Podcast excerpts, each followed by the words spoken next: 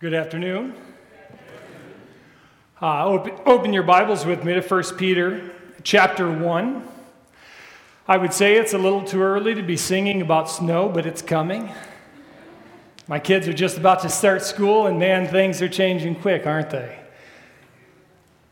Well, here we are in 1 Peter chapter 1, verses 10 and following. And uh, this, this afternoon, we're going to be uh, tracing a message in 1 Peter in which I've labeled most to be envied. Most to be envied.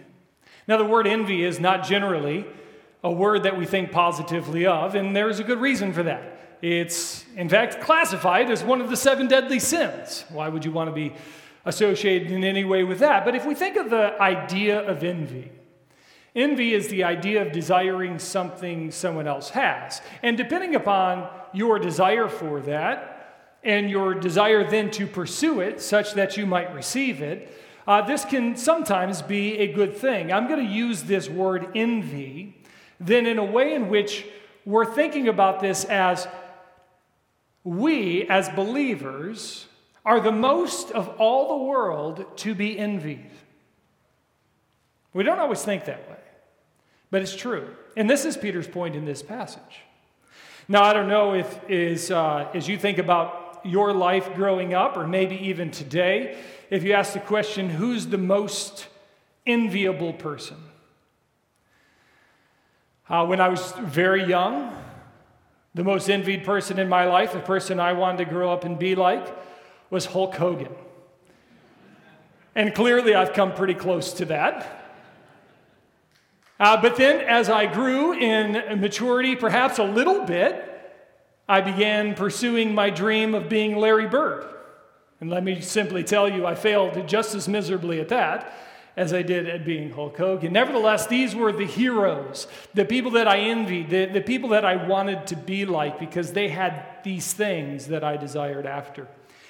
Uh, today, if we ask the question more broadly to our world and we ask who's the most enviable people in our world, it, answer uh, uh, people like Elon Musk, maybe, uh, Mark Zuckerberg, uh, maybe some big sports stars, LeBron James, and you can go down the line. Generally, it's going to be people who are movie stars, TV stars, somehow on television all the time, or they're going to be sports athletes. But there's a third group that's quickly moving up the scale and apparently, from what I understand, is those who are more knowledgeable about this than I am, if you ask young people today who do they most want to be like, it's not TV personalities.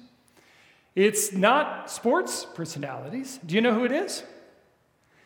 It's social media personalities. And uh, so maybe you've heard of a guy named Mr. Beast and others, but these are the sorts of people who are, who are significantly influencing people. Uh, we've got a good friend who is a social media influencer. She doesn't like that language, but that's what she is. She's got 400,000 some followers. And she had the awkward experience of meeting someone recently at a home goods store. And this was a big fan of hers.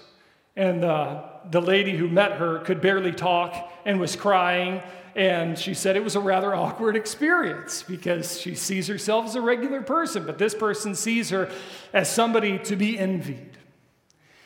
Well, as we think about who really should be envied in this world, I think Peter is telling us that in fact there is a class of people that ought to be envied for what they have.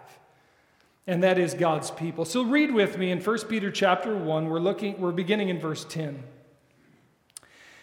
Peter says, concerning this salvation, the prophets who prophesied about the grace that was to be yours searched and inquired carefully, inquiring what person or time the Spirit of Christ in them was indicating when he predicted the sufferings of Christ and the subsequent glories.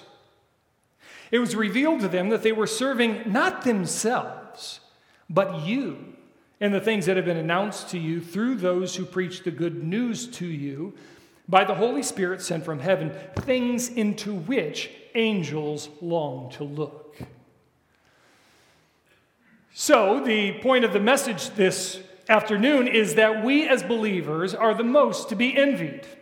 If you remember, Peter is building this idea, this identity for believers that we are elect, chosen by God, and therefore blessed eternally. And yet, that very election, which gives to us an entire scale of things to be thankful for and to be blessed by, also brings with it exile. It brings with it distance from our world, estrangement awkwardness in relation to the way in which our world lives versus the way in which we live. And we've noticed that what Peter has been doing so far is he's telling us that we are elect and indicating the blessedness of it.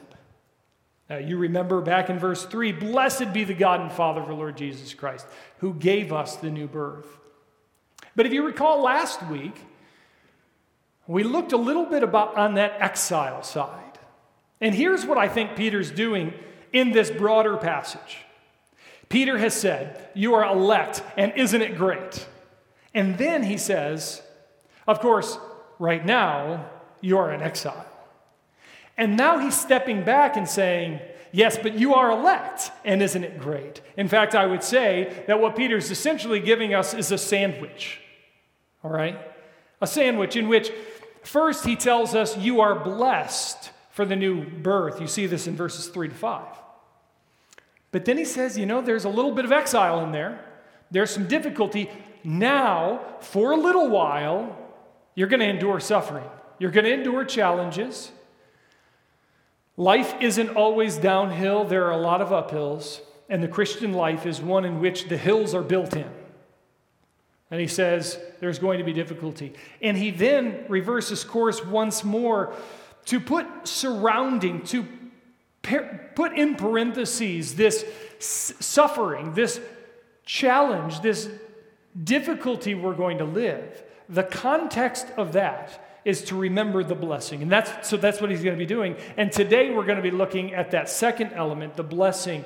What you have, others long for. So why exactly is it that does Peter tell us that we as believers are the most to be envied? Well, let's take a look at that. The first reason you are to be envied, if you know Christ, if you're a believer, you are to be envied for your knowledge of Christ. For your knowledge of Christ. Did you know that the Old Testament prophets longed to know what you know? They deeply desired to have the knowledge that you have at your fingertips. They searched and inquired. In fact, look at the passage with me in verse 10 concerning this salvation, the salvation that Peter has just been developing, the blessings of it, the fact that Christ has come. Concerning this salvation, here's what he says The prophets who prophesied about this grace that was about to come, what did they do? They searched and inquired carefully inquiring what person or time the Spirit of Christ in them. You know, what's interesting that Peter does here is he multiplies verbs. He takes the idea of searching and then he adds another two verbs to it to talk about searching. And if you were to look these words up in the dictionary, you know what you'd find? They're all essentially the same word. They're synonyms, is what they're officially called. And do you know what he's doing by multiplying them? He's intensifying the search. He's saying that this is the type of search, not for, let's say, and to capitalize on an illustration I used last week, let's imagine I, I have an appointment at the dentist and I'm about to drive there and I've lost my keys. And so I have to search for my keys. How hard do you think I'll search for my keys? It probably will not be a very diligent search. Uh, you know, I might say, oh, I don't think it's in that room. Oh, maybe it's not in that room, all right? Uh, but on the other hand, let's imagine that my wife's in labor and she says, Tim, it's time to go, and now I'm, I've lost my keys. That's a different type of search. I mean, couch cushions are flying. I am going to find those keys. I'm searching diligently. I'm inquiring. I am going to find these keys. And in the same way, I think what Peter is indicating by means of multiplying the verbs is that the type of search that these prophets of the Old Testament did was deep and pervasive. they were scouring the pages of the prophets, of the prophecies in Scripture, seeking to know, to know what? To know about Christ. This is what they wanted to know. Now, why exactly would they want to know about Christ? I think that this sometimes is a bit of a confusion to us in the New Testament because we say, well, you know, when I read the New Testament, it's pretty clear about the Christ. Have you ever tried to read the Old Testament just to find out about the Christ and tried to blank out what the New Testament tells you? Do you know it's actually quite a bit of a challenge? As you're walking through the Old Testament, think with me, all right? Think about Adam and Eve. Eve receives a prophecy from God. Yes, Eve, you have messed up. Adam, you have messed up. But one of your sons, Eve, is going to crush the serpent's head. This is in Genesis 3:15 what we call the proto-evangelium. It is the first gospel, the first statement of the gospel that there's going to come a time in which a son of woman will come and he will make all things right. I think if you read Genesis with a critical eye, what you'll see is that I think she did believe that Cain was going to be that son who's going to crush the serpent's head. But you know what happened between Cain and Abel. So now neither Cain nor Abel are going to be the son who crushes the, the, the serpent's head. And so along comes the son Seth. And yet the promise doesn't come to fulfillment then. There's a promise, everyone believes it, but not yet. And so we move along in time, and all of a sudden we come to Noah. Noah's a righteous man, but he's in a world of unrighteousness. And God destroys the world, so we know that it's through the seed of Noah. But is Noah the man? Clearly not. As you look at the narrative, Noah is not a righteous man in all ways. He can't fulfill the prophecies. And so one of Noah's sons, but they too have problems. And you move along with the prophecy and you come to Abraham. And now Abraham, is he the man? He's not the man, but he's promised that one of his sons is going to be. And he's going to have enough children that is going to be like the sand of the seashore. And one of them will be and then you get the prophecies of Isaac that a son is going to be born, a son is born, his son is going to be born. And so you've got Jacob. And Jacob, not Esau, but Jacob is going to be the one through whom the line comes. But then even Jacob has numerous sons. And he gives a prophecy. He says, The seed is going to come through one of my sons, and it's going to be through Judah. But now we're beginning to see more prophecies being given. And some of them indicate that there's going to be a coming priest. Some of them indicate that there's going to be a coming king. And there's a problem here. Because is there only one Messiah or two Messiahs? Because priests come from one line, Levi, but kings come from another line. The royal scepter comes from Judah. How do you put these things together? It's not quite clear, though there is in Genesis, this esoteric. I mean, it's, it's in the text, but we're not exactly sure what to do with it. When this guy named Melchizedek comes along, and he's a high priest of God, but he comes out of the blue. We're not exactly sure what to do with this guy. But then all of a sudden in Psalms, it says, You are a priest forever after the order of Melchizedek. We continue along, and the prophets begin to speak about this one who's going to come. They give more and more detail about him. But the picture is not quite clear. Uh, think with me for just a moment. Think of even Isaiah's prophecies. If you're Isaiah and you are the one prophesying, God is speaking through you, you prophesy this in Isaiah chapter 9 For to us a child is born. To us, a son is given, and the government will be upon his shoulders. And his name shall be called Wonderful, Counselor, Mighty God, Everlasting Father, Prince of Peace. Of the increase of his government and of peace there will be no end, and on the throne of David and over his kingdom to establish it, uphold it with justice, with righteousness from this time forth and forevermore. The zeal of the Lord of hosts will do this. Here's Isaiah, and the Holy Spirit of God is, is using him to record this prophecy, this wonderful prophecy about a king that's going to come, and he's going to rule in David's spot. He's going to rule from Jerusalem over the nations, and it's going to be a glorious rule. But not long, but not much later, same prophet, God's Holy Spirit inspires him to write these words in Isaiah chapter 53 Surely he took up our pain and bore our suffering, yet we considered him punished by God, stricken by him, and afflicted.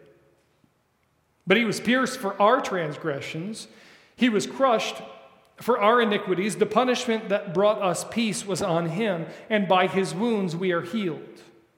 We all, like sheep, have gone astray. Each of us has turned to our own way, and the Lord has laid on him the iniquity of us all. Here's Isaiah. He's reading, he's, been used by the Lord to record these prophecies. And he says, The Messiah is going to be a king in which every knee will bow. And the Messiah is going to be one who suffers. Do you think Isaiah knew exactly how to put those things together? in a full orbed picture. I tend to think of it this way that the Old Testament is sort of like a puzzle in which you have no edge pieces. I, maybe you're like me and my girls, if they pull out the puzzles, you know, they're trying to piece together the princess face or whatever, and I'm like, no, we need to do the outside first, right? Because the outside gives you this boundary, this, this helpful guide, and then you can work your way in from there. But much of the Old Testament is difficult. And I would dare say, as you look at the biblical text, that this gives evidence for it because what were the prophets doing?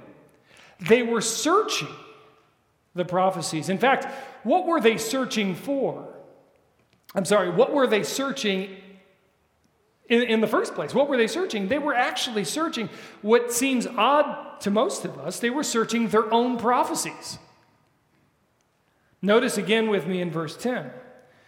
Concerning this salvation, the prophets who prophesied about the, about the grace that was to be yours searched and inquired carefully, inquiring what person or time the Spirit of Christ in them was indicated when he predicted the sufferings of Christ and the subsequent glories. It was revealed to them that they were serving not themselves, but you, and the things that have been announced to you those who, through those who preached the good news to you.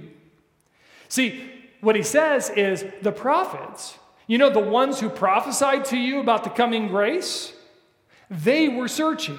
What were they searching? They were searching their own prophecies. Now, does this mean that Isaiah didn't know what he wrote? Uh, some have suggested in the history of the church that because the Holy Spirit inspires individuals to write the scriptures, that maybe there's two messages in scripture there's God's message and man's message. And so sometimes man doesn't quite know what God's message was in relation to that.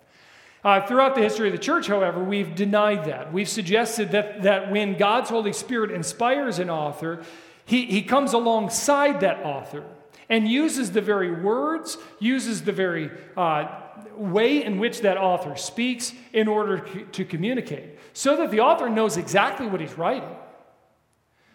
So, if that's the case, how is it possible that Isaiah, for instance, or Jeremiah, doesn't matter, well, how is it that they might not know what they prophesied? And I think the point is this not so much that Isaiah didn't know what he said, but that he didn't know how to put it all together. He knew that Jesus, the Messiah, didn't know it was necessarily going to be the name Jesus. He knew that the Messiah was going to rule. And he knew that the Messiah was going to suffer.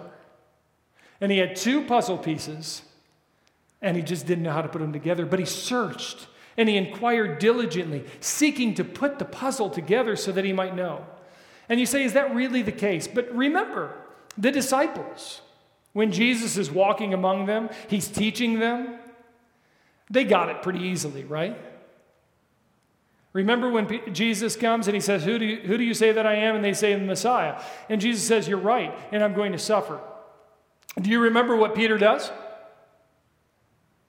He says, Hey, Jesus, can I talk to you in private over here? Jesus, what are you talking about? That's not what the Messiah is going to do. And Jesus says, Well, get behind me, Satan. But elsewhere, he says, Do you not know, to, to the religious leaders, do you not know the scriptures? When he comes even on the road to Emmaus, he's walking with these two men after his resurrection. And they're talking and they're saying, We're lamenting over what's happened in Jerusalem. And Jesus says, What's happened in Jerusalem? They say, Do you not know? And they talk about Jesus. And then he says, Oh, you slow of heart to believe all that the scripture has said. And then he develops for them what the Old Testament scripture said. It's not really until the Spirit comes along that the disciples truly understand this. All of that said, what are the prophets doing? They're seeking to understand what the scriptures teach. They're not only looking at their own prophecies, they're actually looking at other prophets' prophecies. So, notice in Daniel chapter 9, here's a really clear example of this. In the first year of Darius's reign, that's what he's talking about in chapter 9. In the first year of Darius's reign, I, Daniel, perceived in the books the number of years that, according to the word of the Lord to Jeremiah the prophet, must pass before the end of the desolations of Jerusalem, namely 70 years. Do you know what he's saying here? He's saying that I discerned when I was reading the prophecy of Jeremiah that we would only be in captivity for 70 years. In fact, Jeremiah exactly said this. He said in Jeremiah 25 11, These nations shall serve the king of Babylon for 70 years. You know what Daniel was doing? He was taking the Bible seriously. He read Jeremiah's prophecy. He was searching and inquiring in the scriptures and saying, What do they say about what's to come? And as he did so, he discovered that it said that this would last for 70 years, and he discerned that that time period was coming. And he gives the prophecy of the 70 years. But what exactly did they want to know? We've already said it's Christ, but there are really two things that he wants to know more, or these prophets wanted to know more about. Notice verse 11, they're inquiring what person. Second, they're inquiring what time. They want to know who is this, go- who is this Messiah going to be? What's he going to be like? And second, when is he going to come? Who's he going to, what's he going to be like? And when's he going to come? Notice then that the scriptural text tells us that these prophets spent their days, spent their years longing after this knowledge. But I would argue that this knowledge was not merely simply that they wanted to know facts, they wanted something more than that. Because you remember, when Adam and Eve fell in the garden, the fall did not merely affect their eternal destinies, it affected their relationship today. What did Adam and Eve do before they fell? They walked and talked with God in the garden.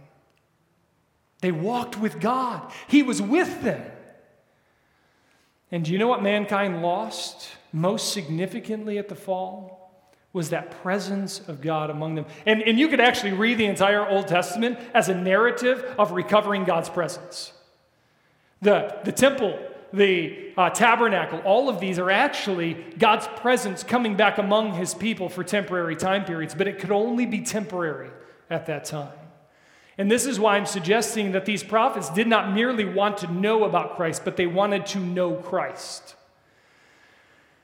Indeed, it tells us that when they were prophesying, what were they prophesying about? They were prophesying concerning the Spirit of Christ who is in them. They were actually experiencing to a limited degree that which we have received. Peter, here in this letter, has already indicated that you, if you're a believer, have experienced the working of God in your life such that the very Holy Spirit of God dwells in you. We have recovered, if only in spirit, a portion of what was lost in the fall in the new covenant, but only in the new covenant. Did you know you have blessings that David never had? Do you know you have blessings that Isaiah wished that he had? And that blessing is the very presence of the Holy Spirit among us. Do you remember the oddest phrase, or at least one of the odd phrases, that Jesus uses when he's on the earth and he tells the disciples? He says, It's better that I leave. Have you ever wondered how weird that is? Because, in, in some sense, don't we want to say, No, actually, it'd be better if you stayed? But here's the thing if Jesus had stayed in his physical body, he would have been in one place. But by leaving and granting the gift of the Holy Spirit in the time period of the Spirit, we are all granted the very presence of God. What is it that Paul says that motivates him? Do you remember Paul talking about all of the things that he had in his past? You remember he says, I was circumcised the eighth day, I was of the, of the tribe of Benjamin, I had all of the things. I sat at the feet of Gamaliel. You tell me anybody who had some credentials in Judaism, I had them and I had them in surplus. And he says, But I count it all as rubbish. It's all trash. I don't care about any of it. Why? What's replaced it for Paul? Here's what he says Indeed, I count everything as loss because of the surpassing worth of knowing Christ Jesus my Lord. Oh, my friend, do you know the blessing it is to live under the new covenant with the very Spirit of Christ living in you so that you would know Christ? The Old, the Old Testament prophets longed to know what you know. Now, I have to explain something because maybe when I read it, you thought it was a bit odd. At the end of this passage, Peter makes a statement that is a bit of a throwaway statement, at least in reference to Peter. He doesn't seem to explain it, but we need to somehow explain it. Notice he says at the end of chapter, verse 12 there, he says, By the Spirit sent from heaven, things into which the angels long to look. What does Peter mean when he says the angels long to look into this? And I would simply say uh, that there's a bit of mystery here, but you do realize that angels are not divine beings. Angels are limited beings. Angels actually only know that which God has given them access to know. It's long been my view that the angels were actually unaware of God's eternal plan of sending Christ to die upon the cross. I think partly this explains why Satan doesn't attempt, in some ways, to, to prevent this. That actually goes along with it. But imagine the angelic beings as they discover the plan of God there's an experiential knowledge that you and I have of God that the angels will never have. The angels may know a lot of facts about God. But you know, one of the things that the angels don't know about God, or at least in reference to uh, the fullness of his being, they know nothing of his mercy and grace and kindness. Well, they know of his kindness, but not his mercy and grace. See, the fallen angels because of their extensive knowledge, were immediately judged. And those who remained were continued on in, in a good relationship with God. But as mankind sees the unfolding drama of God's grace in salvation through Christ, I think the angels are fascinated by God's kindness and grace. It's a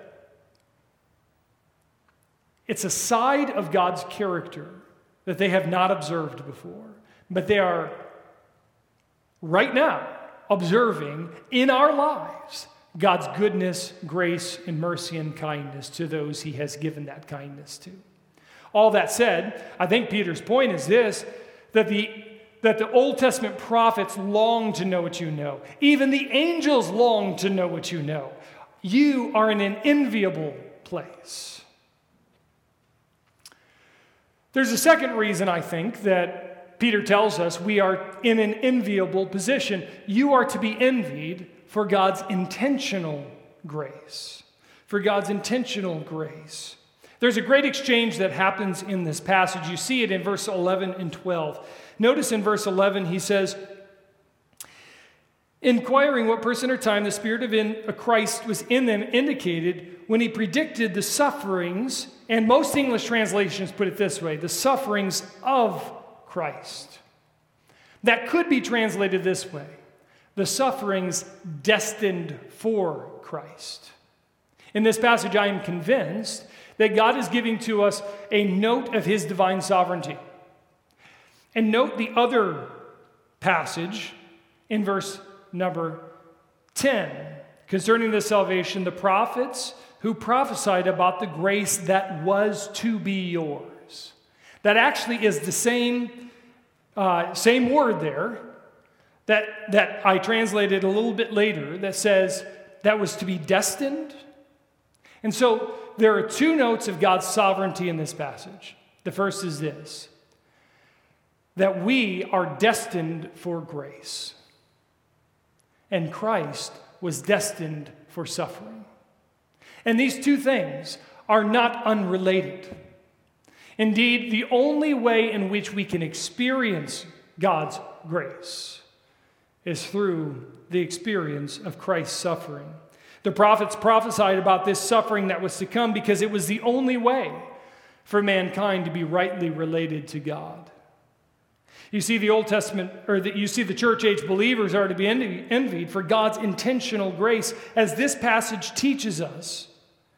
There is a grace that was destined for you. God chose us before the foundation of the world that we should be included in Him.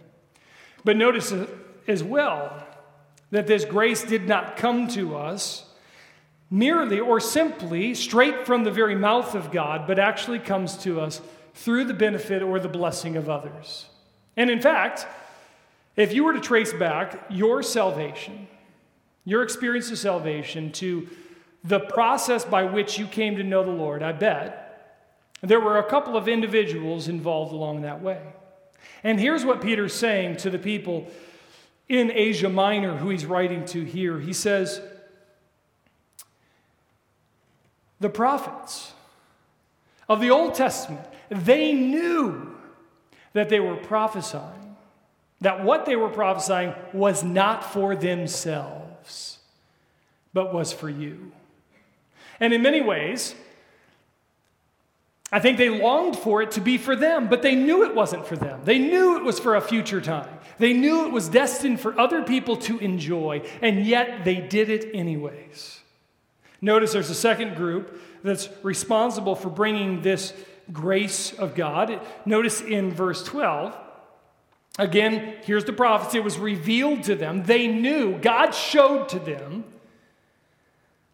that they were serving not themselves but you in the things that have been now been announced to you. Notice the second group of people through those who preach the good news to you by the Holy Spirit sent from heaven. Both the prophets and the preachers or the teachers or the proclaimers of the truth, both of them being motivated by the Holy Spirit to give this truth. And the bottom line truth of that then is this that in order for the Word of God to effectuate the salvation, to bring about new life, it requires believers to care about others and to reach out. So, what are the implications then of what we should think about in reference to this passage? Since Peter tells us, You are the most to be envied. How should we think about this? I think there are two things, or actually three implications. The first is this let this knowledge temper your suffering. Let this knowledge temper your suffering. Again, remember this sandwich technique he gives. You are blessed because you have received the new birth. And from the new birth comes an inheritance, a secure salvation, Oh, what a blessing it is to be in Christ. And now he says, and remember that you have that for which others have longed for. You are to be envied for your knowledge, your experiential knowledge of Jesus. And in the midst of that, is the blessing worth the difficulty? Because here's the question that every one of us has to answer. And this is, this is the teaching of Jesus. Jesus does it throughout the Gospels. And he says, Count the cost. Discipleship costs. There are going to be personal relationships you might lose. There's going to be job opportunities you might lose. There's going to be all sorts of things of difficulties that you are going to face because you've embraced Christ. But Peter says, that's all true. But the blessings far outweigh it. You are going to be an elect exile, but the exile is worth it in light of the blessing of election. So, the first thing we learn is that we should, in fact, let this knowledge temper suffering. But the second thing we should learn from this passage is that we should ask God to use us to bring this blessing to others. Notice again that there are two groups of people who God used in order to bring salvation to you. And you probably know other groups of people who were responsible. There's a whole army of people that was necessary for the gospel to come to you. And how then will the next generation come to know the truth? How will the people of Belleville come to know the truth if we are not faithful in expressing this truth, in giving our energies and efforts for the sake of others? If in fact you believe that you are to be most envied, do you not want to share that with others? That they might also have the blessings that you've partaken of?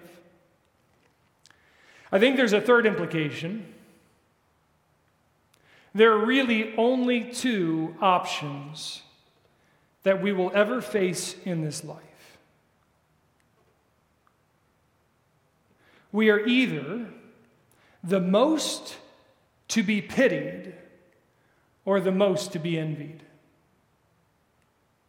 Do you remember Paul in 1 Corinthians 15? Paul says, I've heard that there are some among you who are saying that there is no resurrection of the dead. And then he says this But if Christ has not been raised, then your faith is futile and you are still in your sins. And all who have fallen asleep, they're perished. If in Christ we have hope in this life only, we are of all men most to be pitied. But in fact, Christ has been raised from the dead the first fruits of those who have fallen asleep. In other words, he's the first one who fell asleep and raised to dead, and we believe that others will join him, including we ourselves. Oh, friend, could you get this in your mind this afternoon? You really only have two options. Either the message of Christ is true, and there is an eternal life, there's an eternal blessedness awaiting those who trust in Christ. And if that is true, then we are the most to be envied in this world. And if it's not, we are the most to be pitied. Because here we are, we're living along on this delusion. And we're sacrificing, we're living a life of exile, and when we die, it's all over. Now, please don't hear me. I'm not saying it's a 50 50 chance out there. I'm saying that you can't sit on the fence.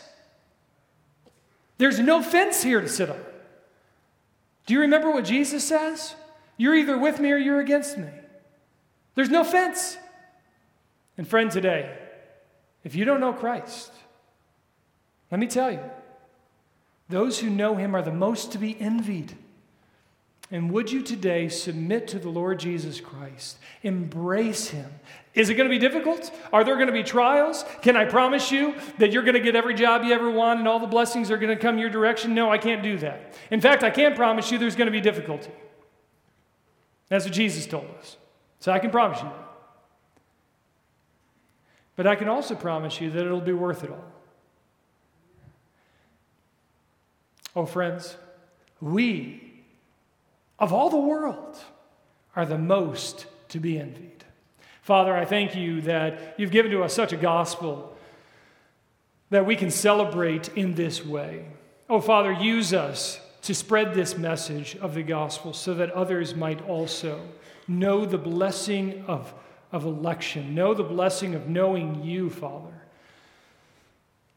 Oh, Lord, I don't know every person who's in this room. I don't know if there are some who've wandered in here and do not know you, but I pray that they would recognize that they cannot sit on the fence. Help them to see